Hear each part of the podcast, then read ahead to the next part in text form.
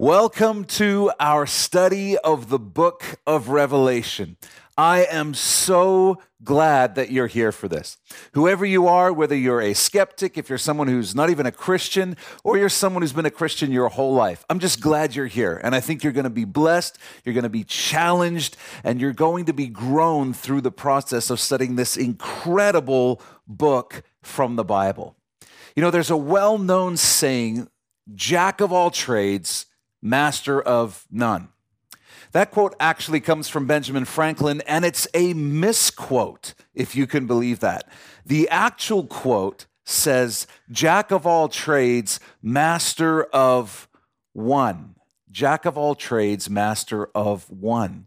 And the idea is that everyone should be able to know a little bit about everything, but everyone should have an area of specialty, an area of expertise.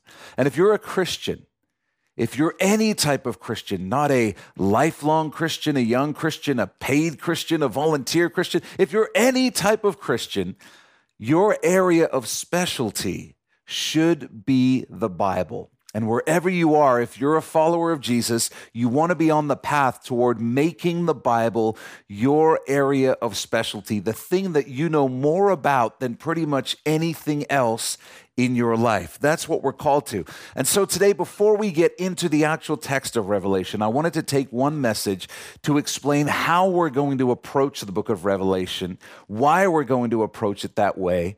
And you're going to learn a lot of interesting things about just how to approach the Bible as a whole and how to study the Bible as a whole as we go through today's message. If you're not a believer or you are a skeptic, hang with us because when we get to Revelation chapters 2 and 3, things are going to get really, really really interesting for you. Because if you're wondering, why should I take the book of Revelation seriously? Why should I take anything the Bible says about the future seriously? Surely the best way to answer that question would be to look at the predictions the Bible has already made about the future and then judge whether those that are supposed to have come true have actually come true. And when we get to Revelation chapters 2 and 3, we're going to find that over the past 2,000 years, the Bible has made prediction after prediction after prediction that has already come true. It's already come to pass. And so, if you're a skeptic, you're going to get a small glimpse of the Bible's perfect track record of predicting the future through prophecy. So hang with us for that. You know, I was 16, if I'm remembering right, and I was riding in a Chevy Suburban packed with friends from my church's youth group. We were talking about crazy things in the Bible, as teenagers and youth group are apt to do. And it wasn't long before somebody said, Dude, have you ever read Revelation? There's dragons in there and beasts coming out of the sea and angels of death and just all kinds of crazy wild stuff and we all laughed at one of Christianity's classic inside jokes that nobody really knows what's going on in the book of Revelation. And for most believers that inside joke holds true for the rest of their lives. Because while you can jump into almost any other book of the Bible and pretty quickly figure out what's going on, Revelation can feel like you're dropping in on someone else's apocalyptic LSD trip. In the rare instances when I would come across a church or a pastor teaching from the book of Revelation, they would very selectively pull out the few verses they did understand, and then sweep away the rest of the book with a comment along the lines of, listen, Jesus wins in the end, and that's really all that matters. Over the years, I, I, gleaned a few snippets of information from books and low budget Christian movies and the odd sermon. But after walking with Jesus for years, my understanding of Revelation still sounded something like I'm pretty sure Jesus comes back at some point in the future. I, I think there's a rapture in there somewhere. There's an Antichrist, a, a battle of Armageddon, something to do with 666, and, and lots of bad, scary stuff that's going to happen. My knowledge of what the Bible says about the end times was scattered and lacking any semblance of cohesive understanding. I felt like I had seven pieces of a hundred piece puzzle. I couldn't see the big picture, and I had no idea how the few pieces I did have fit in with the rest of the puzzle. Perhaps you can relate. Then, at the age of 23, I took a position at the church that would change my life and my, and my understanding of the Bible. When I joined that church, the pastor was about halfway through a message series on the book of Revelation. And when I found that out, I remember I asked someone, uh, Oh, you mean the parts we can understand? And they said, Well, no, actually, the whole thing. We're going through the whole book, verse by verse. I, was floored. I couldn't believe it. As an employee of the church, I, tried not to look completely confused, so I po- politely nodded while I thought, I, I, I don't understand. How's, the, how's that possible? I listened attentively through the rest of the series and then went back and listened to the first half of the message series, the messages I had missed. And by the time I reached the end of the series, I couldn't believe it. I actually understood it. I understood the book of Revelation. I understood every chapter and pretty much every verse, and it, it changed my life. Let me tell you how. The first word that we need to learn is eschatology. Eschatology. That's a good, smart sounding word to add to your vocabulary. It's the term for the theological study of Bible prophecies related to the end of the world the end times, the last days. So if you're studying eschatology, you're studying end times Bible prophecies, which is what we're going to be doing in this message series. Within Christianity, there's a frequently repeated critique of those who love to dig into eschatology. And the critique goes something like this If you're too heavenly minded, you'll be no earthly good. I remember opening a, a, prominent Christian music magazine and reading their review of a concept album that a well known Christian artist had just released. All the songs were focused on heaven and the coming of Jesus for his church, and it was and is a brilliant album. But this review felt the need to accuse the album of, quote, suffering from I'll fly away syndrome, end quote. Both critiques that I mentioned are rooted in the belief that Christians who are focused on heaven will neglect all the things they should be doing for Jesus on the earth here and now. Those who make this critique believe that Christians who are focused on heaven will live useless lives as they waste away their days longingly gazing toward the heavens when they should be sharing the gospel and occupying themselves with the work of the kingdom on the earth. My testimony and the testimony of countless others is that eschatology has the complete opposite effect on a person. Because the reality is that you won't be any earthly good until you're heavenly minded. Most Christians are familiar with concepts like storing up treasure in heaven and the importance of living for eternity rather than the temporal nature of our earthly lives. What Revelation does is it actually moves that knowledge from the head down to the heart. Instead of having a, a blurry concept of the end times, Revelation shifts your understanding into gloriously detailed high definition to such a degree that the reality of what is to come overwhelms you in the best way possible. Imagine if I told you that if you worked hard and sacrificially saved money for 50 years, you'd have a nice retirement. Knowing that would motivate you, but, but only to a certain degree.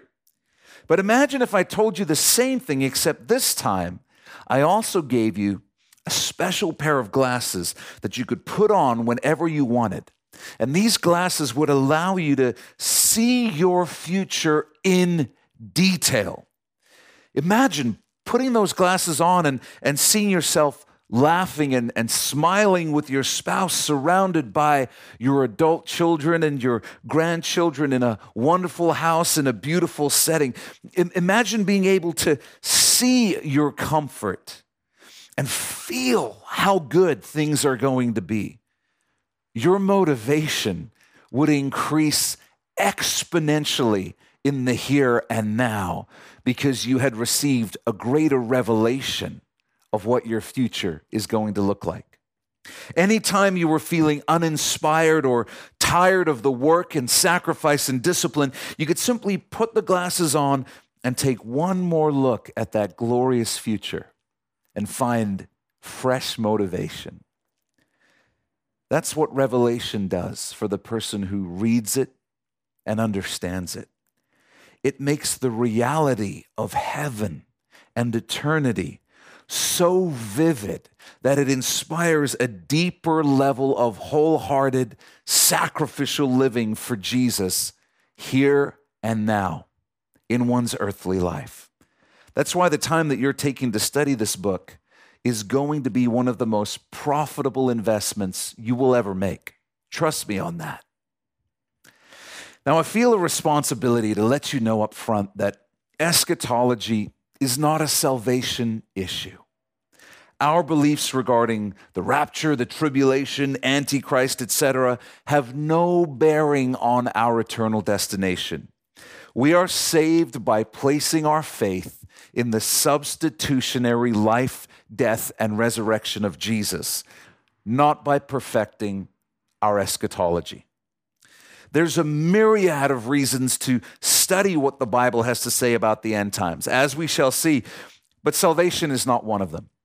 So please relax and know that if you don't hold my views on the book of Revelation, but you do love Jesus, we're still family, we're still on the same journey, seeking to know and understand more of our Lord. I want to repeat something I often share with our church. Don't believe anything I say simply because you hear me say it. Do your own research, dig into the scriptures for yourself. Our goal is to be like the Bereans, who, when visited by the Apostle Paul himself, did not take anything he said at face value, but rather searched the scriptures for themselves to see if what Paul was teaching was the truth. And Paul commended them for doing so. We want to be like those Bereans. If you don't hold our view on eschatology, I'm glad you're here. And I applaud your desire to know God's word more deeply. I believe that it's always good to familiarize oneself with other theological perspectives because the truth is capable of standing up to whatever scrutiny we place it under. Before we get into Revelation itself, thought it might be helpful to just give a brief overview of the three most popular eschatological views. One of the positions has three subpositions as well, but we'll explain that when we get there. And don't worry, this explanation includes pictures on your outlines. I know we're going to be a little bit academic today in some of this stuff, but I want you to know that this is as academic as our study through Revelation is going to get. It's never going to be more difficult than this. And this is honestly much more academic than the rest of the study is going to be. So hang with me. These are going to be broad, generalized explanations because if they weren't, they would take up the entire message series. So, regardless of what view you currently hold, please know that I'm doing my best to represent each of these views accurately but briefly. When it comes to how Christians view the end times, the first divergence of views takes place around the issue of what's known as the millennium.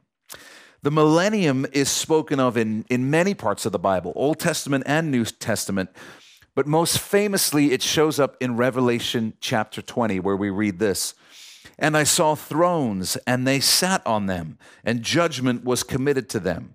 Then I saw the souls of those who had been beheaded for their witness to Jesus and for the word of God, who had not worshiped the beast or his image, and had not received his mark on their foreheads or on their hands. And they lived and reigned with Christ for a thousand years. But the rest of the dead did not live again until the thousand years were finished. This is the first resurrection. Blessed and holy is he who has part in the first resurrection. Over such the second death has no power, but they shall be priests of God and of Christ, and shall reign with him a thousand years.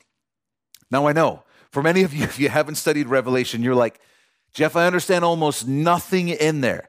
Don't worry, we're going to explain it when we get to Revelation 20 in about six months.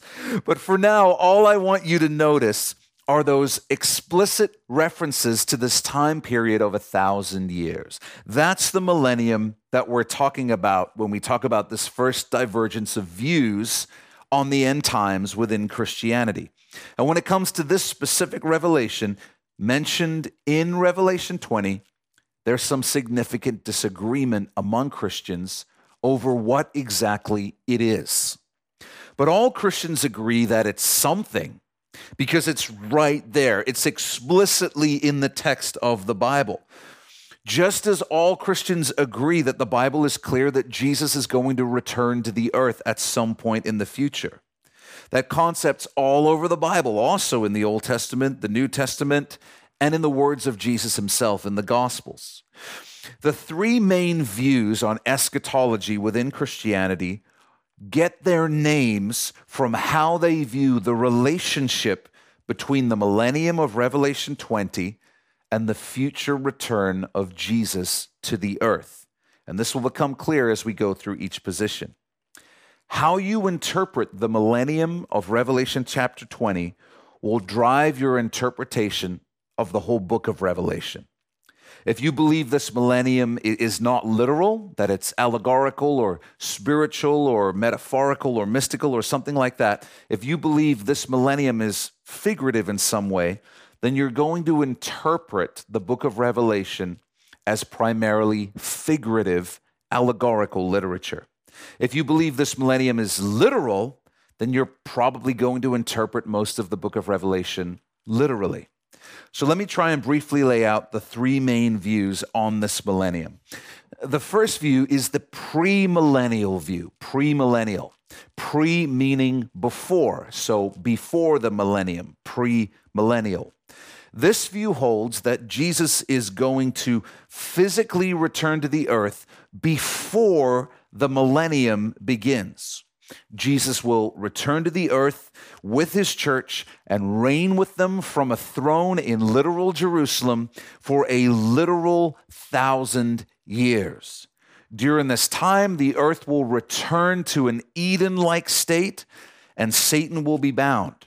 At the end of that literal thousand years, Satan will be released to offer a final choice to mankind, which will result in the Battle of Armageddon, the final judgment, and the eternal damnation of Satan and his legions. The universe will then be destroyed, and a new heaven and a new earth will be created. That's the premillennial perspective. The second view is the postmillennial perspective. Post meaning after. So, after the millennium, this view holds that Jesus is going to return after the millennium. They believe that the gospel is going to spread across the earth with increasing success to such a degree that eventually almost everyone on earth will become a Christian. This gospel movement is going to culminate in a golden age of a literal thousand years in which Christian ethics and character will rule humanity because almost all the earth will be Christian. And there's going to be this literal thousand years, a golden age where all governments will be made up of Christians who love Jesus. And then after this, post millennium, Jesus will physically return to the earth to conduct a final resurrection and judgment. That's the post millennial view. The third view is the amillennial view or amillennial view. A or a meaning no or none. So this view holds that there isn't really any kind of literal millennium. They believe that it's allegorical, mystical, spiritual, but it's not literal in length or in detail. Rather, it refers to the whole period of the church age which began on Pentecost in Acts chapter 2, likely in the year 32 AD, and continues up to the present day. The time period from Pentecost up till today is known as the church age. And so the amillennial perspective essentially believes that the millennium is a reference to the whole church age. They believe that Jesus' reign during this millennium is spiritual. As the gospel spreads across the earth, all things are being redeemed, all things are being made new. And the crescendo of this redemptive movement will be the physical return of Jesus to the earth to oversee a final judgment and rule over a new heaven and a new earth. Bible geek side note preterism is the view that the events described in Revelation all took place around the fall of Israel. You know, the fall of Jerusalem took place in 70 AD, and, and Israel was pretty much totally wiped out by 120 AD. And so the preterist view teaches that everything described in the book of Revelation is really figurative, allegorical language speaking of the fall of Israel and Jerusalem that took place in the late first and early second centuries. Technically, preterism falls under the amillennial view. So while there are detail and nuances to each position that I didn't mention, that, that's the broad overview, and I've done my best to explain that accurately. When we reach the conclusion of our study through Revelation, I believe you're going to understand why I hold the view that I do. But while we're here, I, I want to share a few quick thoughts about postmillennialism and amillennialism and let you know why I don't hold either of those views.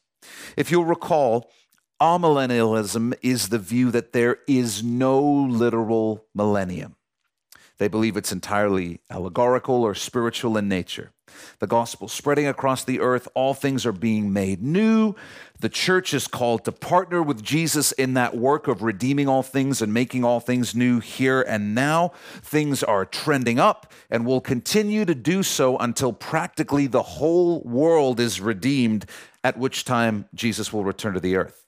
Postmillennialism is pretty close because it believes pretty much the same thing, except it holds that there will be a literal thousand years of the church reigning on the earth before Christ's return. Now, as respectfully as I can say this, I feel like the last 2,000 years of human history emphatically disproves the notion that we are trending up in morality and enlightenment from a moral and spiritual perspective here on planet Earth.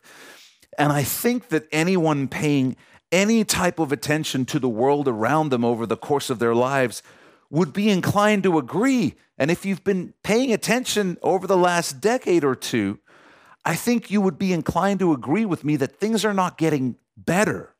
All you have to do is look out of your window, walk the streets, watch the news, hop on the internet, and it's obvious things are not getting better. We are not trending up. Even non believers overwhelmingly feel like things in the world are getting worse and have been for some time. They feel like the world is increasingly spiraling out of control. And so, in summation, I believe that observable reality over the course of our lifetimes and history over the past few millennia emphatically disprove the postmillennial and amillennial view.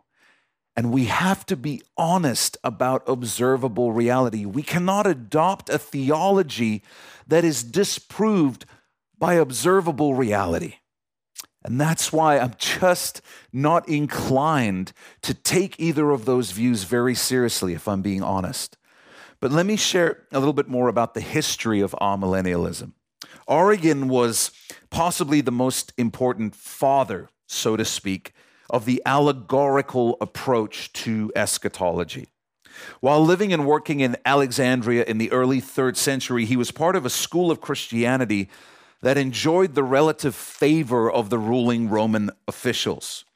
But it turned out that Rome didn't really like it when Christians taught that the kingdoms of this world were destined to fall away and be replaced by the kingdom of Jesus, and that all authority was destined to fall away under King Jesus. You have to remember, at this time in the Roman Empire, the view was that Caesar was a god and so this sort of teaching was insurrectionist.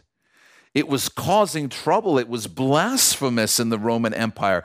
And so, in order to protect the political favor that he and his colleagues were enjoying at that time, Origen decided that the best solution was to simply begin to allegorize all these texts that talk about Jesus coming as the conquering king and the kingdoms of the earth falling away. And instead, he decided to start teaching that Jesus was going to come and rule in the hearts of men. And that's all the Bible was talking about because this was a doctrine that posed no threat to rulers with God complexes. And then in the fourth century, Augustine ran with Origen's approach, and it evolved into most of what we know today as amillennialism. Now, most, not all, but most churches who hold to a reformed theology, this would include our Calvinist brothers and sisters, hold to an amillennial eschatology. They don't believe in any type of millennium. Unfortunately, the truth is they have no choice but to adopt that belief. And I say that because those who hold to Reformed theology tend to hold to another doctrine which forces them to allegorize end times Bible prophecy. The doctrine I'm talking about is often referred to as replacement theology. Basically, it's the belief that the church has completely replaced Israel. God is done with Israel, He's through with the Jew, and all the promises that God made to Israel now belong to the church. The problem with end times Bible prophecies is that Israel is all over them, all over them. This creates an obvious problem for those who hold to replacement theology. How can God be done with Israel if Israel shows up in all these unfulfilled end times Bible prophecies? The only option to solve a problem like that is to take the position that every time Israel is spoken of in eschatology, it's really a reference to the church in some sort of allegorical sense.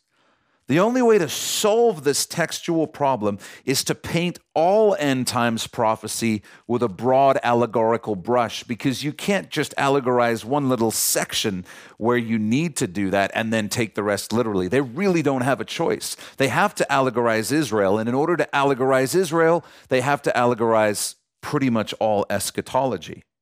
So, anyone who holds to replacement theology, I really want you to understand this Anyone who holds to replacement theology cannot evaluate end times Bible prophecy objectively because they are pre committed to viewing it allegorically. They have no choice or they create a contradiction with their own theology. Let's talk about the second divergence of eschatological views, which are centered on the rapture of the church. The rapture is the term given to a literal future event when Jesus will remove all those who are his, collectively known as the church, from the earth, meet them in the clouds, and take them to be with him in instant. And all this will happen in the blink of an eye.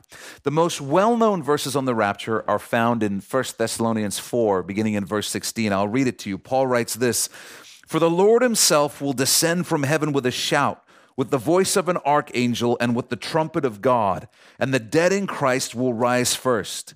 Then we who are alive and remain shall be caught up together with them in the clouds to meet the Lord in the air, and thus we shall always be with the Lord. So there are three main views on the rapture, and they all fall under the view of premillennialism. The amillennialist and the postmillennialist do not believe in any type of rapture. If you believe in a rapture, this might be news to you. Most Christians do not believe in any type of rapture. Only those who hold to a premillennial eschatology believe in any type of rapture. And so, under premillennialism, huh, there are these three different views on the rapture. And they all have to do with the issue of the timing of the rapture. That's where they get their names from. Specifically, where the rapture falls in relation to the seven year tribulation period described in Revelation chapter 6 through Revelation chapter 19. All your questions will be answered when we get there in our study. For now, let's just be content to understand the tribulation to be all the bad stuff that happens in Revelation. So these different views of the rapture have to do with where does the rapture happen in relation to the 7-year time period where all this bad stuff is happening. If you look at your notes, your outline, you'll see the three suppositions, subpositions and what each of them believes. Firstly, we have a post tribulation view or post trib view. This is the view that the church will be raptured after the tribulation period. So at the end of those seven years. The second view is the mid tribulation view or mid trib view. This is the view that the church will be raptured, you guessed it, at the halfway point of the tribulation, the middle point, three and a half years into those seven years. And then finally, we have the pre tribulation view, the pre trib view, that the church will be raptured before the tribulation begins. So there's a simple chart on your outline that helps us understand these different eschatological positions.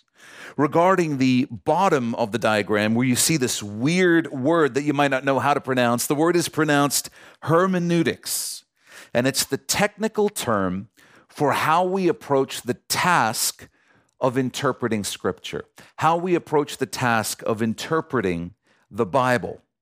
And so you can have a very allegorical or soft hermeneutic, or you can have a very literal or very firm hermeneutic. Generally, a soft hermeneutical approach is going to lead you to take the scriptures, especially prophecy, with the assumption that it's allegorical or idiomatic or mystical or something like that. In other words, you're going to view much of the Bible, especially Bible prophecy, as being word pictures and metaphors and things like that. And, and you're almost going to start with that assumption. Whereas a firm hermeneutical approach is going to cause you to dig into the scriptures, starting with the assumption that the Bible is speaking literally. And so, if you look at that chart on your outline, you can see that if you favor an allegorical approach to Bible prophecy, then you're probably going to hold an amillennial eschatology. You're probably not going to believe in a rapture. If you favor a literal approach to reading the Bible, you're probably going to hold a premillennial eschatology and you're probably going to believe in a rapture. Your hermeneutics have a massive impact on your theology, but especially your eschatology. So, just to be upfront with you about where we're going in this study, we will be employing a firm hermeneutic, which is going to lead us to conclude a premillennial, pre tribulation eschatology. And if that's not currently your view, let me just ask you to stick with us so that you can see how I reach that conclusion. And then once you've seen and heard the evidence, you can evaluate whether my conclusion is reasonable. You can come to your own conclusion. So, why start with a firm hermeneutic, though? Why, why would we begin by assuming that the Bible is speaking literally? Firstly, because conveying specific literal meaning is the primary reason words and language exist. It's the reason we invented languages, is because we wanted to convey things with specific meaning that was represented by specific words. And if you think about it, we start by taking all text and conversation literally, unless there is a compelling reason not to. Here's what I mean. If, if you come up to me and say, Jeff, do you know where I can get a cup of coffee? None of us begin by assuming the other person is speaking metaphorically. I would be crazy to begin by assuming that by cup of coffee you meant something else, like the meaning of life or purpose. Any reasonable person begins with the assumption that the other person is speaking literally not metaphorically or allegorically. And so it only makes sense to approach the Bible with the same rationale. We begin by assuming the Bible is speaking literally, unless there is good evidence, a good reason to suggest that the text is speaking with some type of visual language. For example, when Jesus is telling his audience something that is described as a parable, We know that it's a fabricated story. We know this because the Bible tells us that it is a parable. That's a good reason to not take Jesus' words literally in that instance. And there are many other good reasons to not take a text literally. But beginning with an assumption of literalism, whoa, these words, until contrary evidence appears, is always the most logical approach to any text or conversation. Secondly, we know that in the Old Testament, there are over 300 prophecies that speak of Jesus' first coming, the incarnation. We know that the overwhelming percentage of them are literal. We know because Jesus fulfilled them literally in his first coming. The Bible contains significantly more prophecies relating to Jesus' second coming. Now, if the prophecies relating to Jesus' first coming were fulfilled primarily literally, why in the world would we not expect the prophecies that speak of his second coming to also be fulfilled literally? What justification do we have for completely changing our hermeneutical approach to Bible prophecy when it comes to the prophecies regarding Jesus' first coming and the prophecies regarding his second coming. What's our justification for taking the first set literally, but the second set allegorically? Or is the reality that we have no justification and we simply find all the prophecies about the end times too fantastic, too offensive, too embarrassing, or too hard to understand? If you hold a primarily allegorical view of end times Bible prophecy, let me challenge you with this very specific question How do you justify that in light of the literal nature of the prophecies concerning Jesus' first coming? How do you justify that view? There are those who will say, well, Jeff, John is writing in the style of secular apocalyptic literature at that time. Really? Really? Are you telling me that there weren't any savior or messiah like mythologies in play in other ancient Near Eastern cultures during the thousands of years before Jesus came to the earth? Are you telling me that, that other cultures, when the prophets were writing the messianic prophecies, are you telling me that other cultures at that time didn't have their own mythologies and prophecies about savior figures that were going to come, about leaders, about chosen ones that would arise and lead their people to glory? Of course they did. Of course, other cultures had those prophecies and mythologies.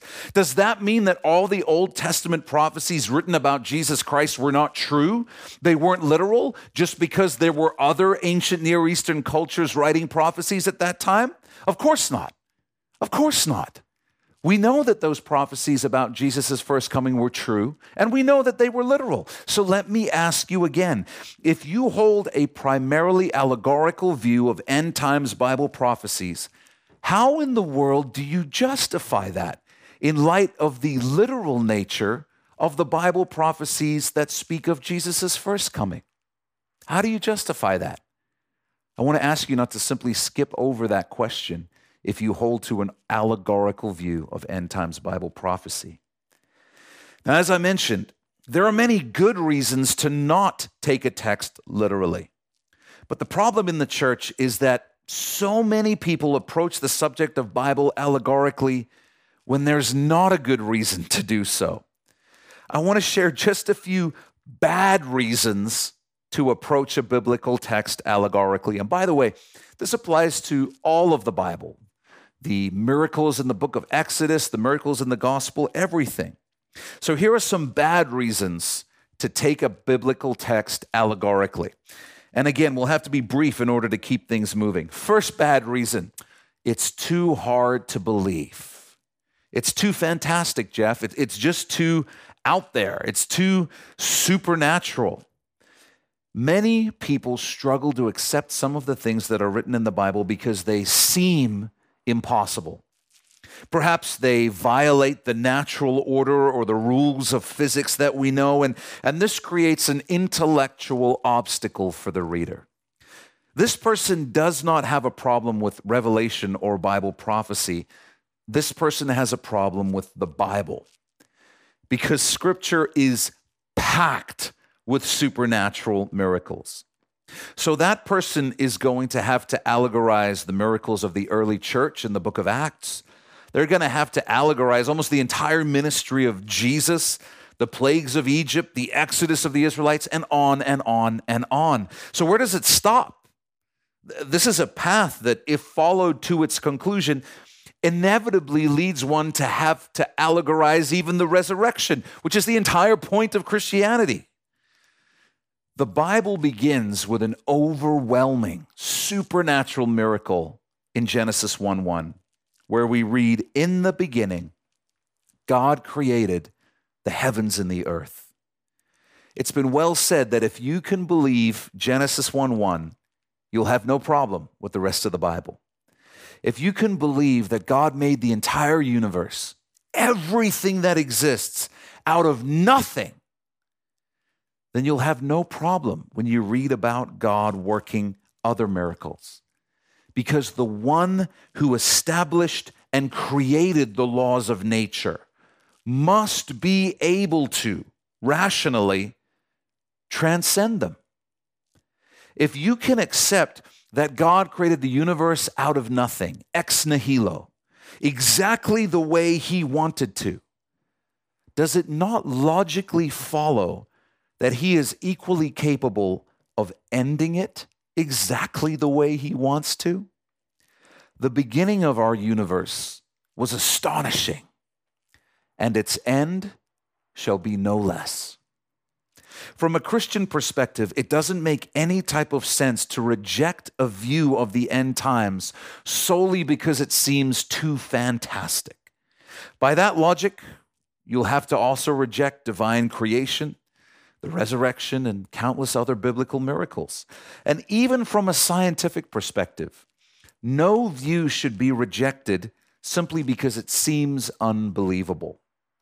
At one time, the idea of the earth rotating around the sun seemed unbelievable. Every proposed view must be approached and evaluated based upon the evidence. Second bad reason to allegorize a biblical text it offends me, or it's embarrassing to believe that. I'll keep this one brief. Our feelings are irrelevant. They're irrelevant when it comes to this issue. God is God, and He is not looking for any suggestions on how the end of the world should go down. And He's certainly not concerned with whether or not His plans meet with our approval.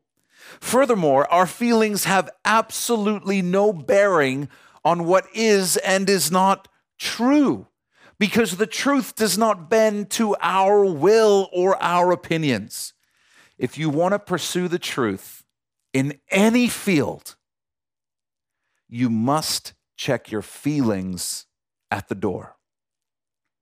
And then the third bad reason to allegorize a text I don't understand it doesn't make sense. To allegorize a biblical text because we don't understand it is quite simply pure hubris. It is absolute arrogance because it means that we've esteemed ourselves so highly that we're willing to claim, well, if I can't understand it, then there's only one possible explanation it cannot be understood. Therefore, it must be allegorical or something like that. This approach leaves no room for the simple explanation that we might not know everything. We might not know everything. There might be knowledge that we have yet to acquire that, if we did, would open and unlock our understanding of the text without having to reduce it to a vague metaphor. There are good reasons to not view a text literally. But the three reasons I just mentioned are not good reasons. Unfortunately, they're probably the most popular reasons for not taking biblical prophecy literally. I want to say one more thing regarding the perspective of those who say, I believe that Revelation is allegorical. And in order to understand John's figurative language, you have to be well versed in the ancient Near Eastern apocalyptic literature of John's day. And if you're not, you're really just wasting your time trying to make sense of Revelation. And my problem with that philosophically is that that type of thinking implies that God has chosen to limit and withhold the ability to understand the book of Revelation from 99.9% of Christians who have lived over the past 2,000 years, because it implies that those poor Christians who weren't blessed with an academically elite pastor had no hope of understanding the book of Revelation. When we read the Bible, when we read the Gospels, do we encounter Jesus conducting his ministry or the Holy Spirit empowering the church based on intellectual merit? No, it's not how the kingdom of God works. This view implies that when missionaries plant churches and when we share the gospel with people who don't know Jesus, we might as well be handing out Bibles where all the texts related to the end times are removed. We might as well save a little weight in a few pages by pulling out the book of Revelation because they're not going to be able to understand it unless they have somebody who has a seminary degree and some academic expertise in ancient Near Eastern apocalyptic literature. And because I don't want to give it all away, I'll also just tell you that this view is incompatible with the first three verses of Revelation, which we'll discuss in our next study. Listen, certainly knowing historical literature, knowing archaeology, and, and, and all those cultural things add a richness and they can add new layers to our understanding of Scripture. But the truth remains that the Bible and Bible prophecy were written for all believers. They were written for believers in places where all they have is a Bible, not even one commentary. The Bible is for them as well. And if Jesus' selection of the disciples tells us anything, it's that he doesn't need highly educated men to get his message across praise God, you and I do not need to be highly educated in order to understand the message of the scriptures and even Bible prophecy. The Bible tells us that the Word of God makes wise even the simple. I don't know about you, but I'm so glad that the Word of God was written even for the simple because it means there's some hope for me. This is the last subject I'm going to talk about here, and then we're going to wrap this up. I want to talk about how to evaluate your current eschatology, how to evaluate your current beliefs about the end times. I want to talk about some questions you can ask and approaches you can take that will help you determine the integrity of your current eschatological views. Firstly, every view of end times prophecy takes some of the text literally, every view. And every view takes some of the text figuratively. The percentages of each vary wildly based upon whichever view you take, but they all take some scripture literally and some figuratively. Whatever your current view, here's the first thing you need to be able to do you need to explain why you view the parts of scripture as being literal that you do, and you need to be able to explain why you view the parts of Scripture figuratively that you do. And when it comes to the parts that you take figuratively, the reasons can't be because it's too hard to believe, it offends me, or I don't understand it. As we journey through Revelation, we're going to see and understand why we take some specific parts literally and why we take some parts figuratively. Why would you take the second coming of Christ literally, but hold the millennium to be mystical? What's the reasoning? What's the justification for that? Especially when both of those things appear in the same chapter of the Bible. What is your justification and reasoning for switching gears and saying this is literal, but this is figurative, even though they're pretty much next to each other in the same chapter? Why allegorize the rapture, but hold to a literal view of a new heaven and a new earth? You got to know why you believe that. Whatever your view, does it pass this test? Can you explain why you take some parts figuratively and why you take others literally. And if you're saying, uh, I, don't, I don't know, I don't know, listen, that's a good thing. That's a good thing because all of us need to be willing to recognize where we do and do not have a solid understanding on different areas of the Bible and theology. I am rock solid, 100% sure of my belief in the essentials of Christianity. Jesus dying in my place on the cross, rising from the grave in my place, the security of my salvation being by faith in Jesus alone, and all those sorts of things. But there are non essential areas of scripture and theology that I'm not 100% sure about yet. There are some areas where I'm 50% sure about my view, to be honest. Others where I'm 60, 70, 80, 90% sure. I'm still working a lot of stuff out. There are a lot of theological areas where I want to read more, I want to study more, I want to have more conversations because I'm not satisfied with the current understanding that I have. And that's okay. That's okay. But we need to be honest and realistic about where we are in our views. And if you're only 10% sure of your views of the end times, it's a good thing to know that you're only 10% sure. Because if you think you're 100% sure, then you're really not going to be open to hearing anything else. I'm not trying to pick a fight with anybody. I'm just trying to provoke us into asking good questions about our current beliefs. And I want to propose another test for any eschatological view. And I suggest to you that, that this test will allow you to conclude which view of the end times is most accurate. In fact, this is a test and approach that will help you evaluate any area of theological study, any belief system related to the Bible.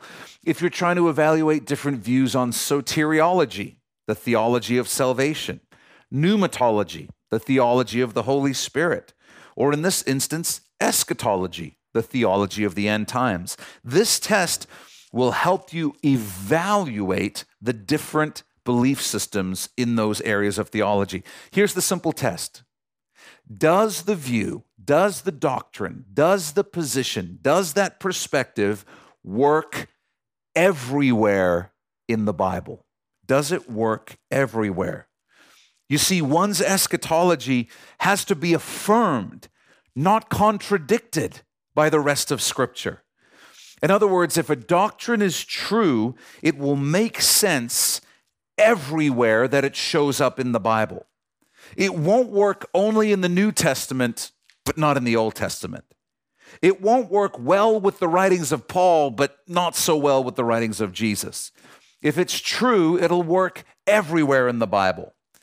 And I'd like to emphasize that it will work well.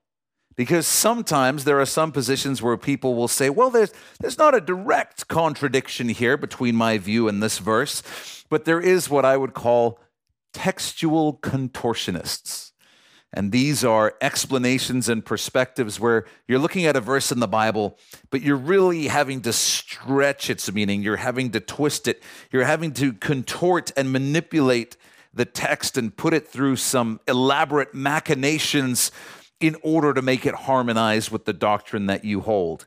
So, when you're evaluating these different theological views, it's good to ask which view works better across the whole text of the Bible, but then also which view allows for the plainest reading of Scripture? Which view requires the least textual contortion, the least twisting and stretching of scriptures. Which one just makes the most sense and works best everywhere in the Bible the subject shows up? While there are end times prophecies all over the Bible, there are four super texts. I call them super texts that any serious student of Bible prophecy must study. That's right. When we're done Revelation, You've begun your journey to understanding the end times, but there's more work to do. If you want to be a serious student of Bible prophecy, your starting point is studying the book of Revelation, the epistles of 1st and 2nd Thessalonians, the Olivet Discourse, which was taught by Jesus in Matthew 24 to 25, Mark 13, and Luke 21. And then you also need to study the back half of the book of Daniel. And so the most accurate eschatological view is going to be the one that best harmonizes all of those texts, that works best in all of those places in Scripture. Hopefully, you're still with me. And hopefully, we can agree that beginning with a literal approach to the text is the most logical approach because that's what we're going to do.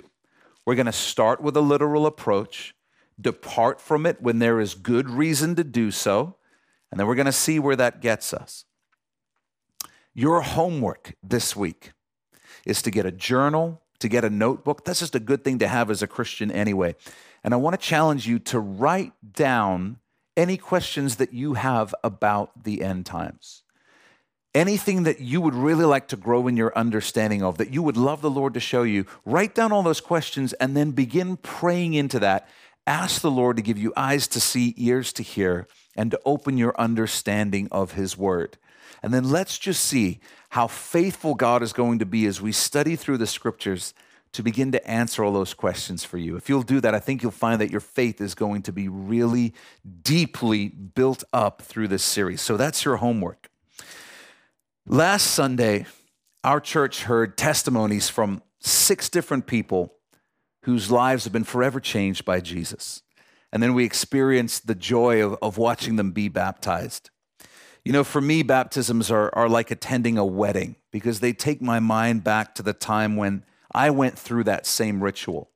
I remember where I was, who was there, and how it happened.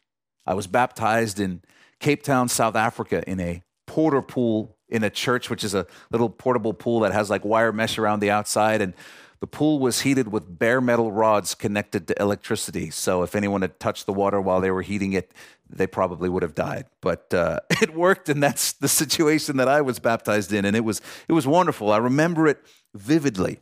And last Sunday, I was thinking about what I would say to the 11 year old me if I could go back in time to the day that I was baptized. And, and I realized that, that what I would say is listen, Jeff, as wonderful and as good and as loving and as kind and as gracious as you think God is right now, I want to let you know that He's even more of those things than you could ever possibly imagine.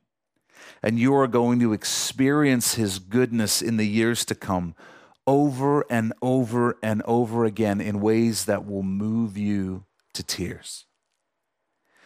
And as we get ready to undertake this study of the book of Revelation, the one thing I would say to you is that however good you think God's plans are for those who love Him, the truth is they're even better.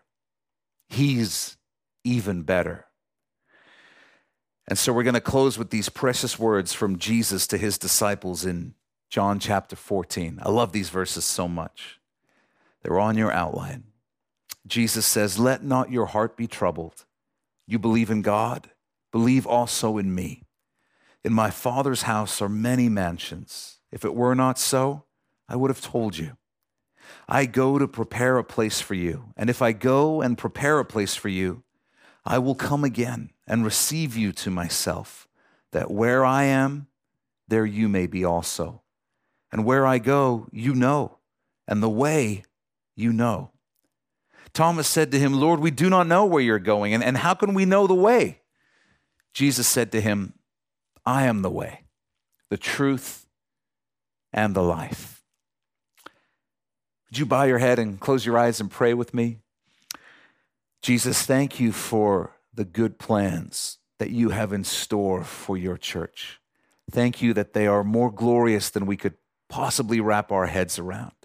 And Lord, as we embark on the study of the book of Revelation, I thank you for the way that you are going to build our faith, the way that we are going to be blessed as we encounter and receive new and fresh, glorious revelation of who you are and what your plans are for our world. And we thank you that as we look out our window and see a world descending into chaos, the truth is really that everything is coming together and everything is on schedule and everything is unfolding according to your plans. And it's your desire to share those plans with us because you love us, because you've chosen to call us friends. We love you for it, and we can't wait to learn about all that you have in store, Jesus. We bless you. In your precious name we pray. Amen. Hey, thanks for being with us for this study. Before you go, I want to share just a few quick things with you. If you've never given your life to Jesus, then you need to go to gospelcity.ca slash gospel right now. You'll find a short video where we share the best news you'll ever hear in your life. It's more important than whatever else you're doing, so go to gospelcity.ca slash gospel right now to learn more about Jesus. If God has blessed you through this message, we'd love to hear about it. Email us at info at gospelcity.ca and let us know how God has impacted your life through His Word.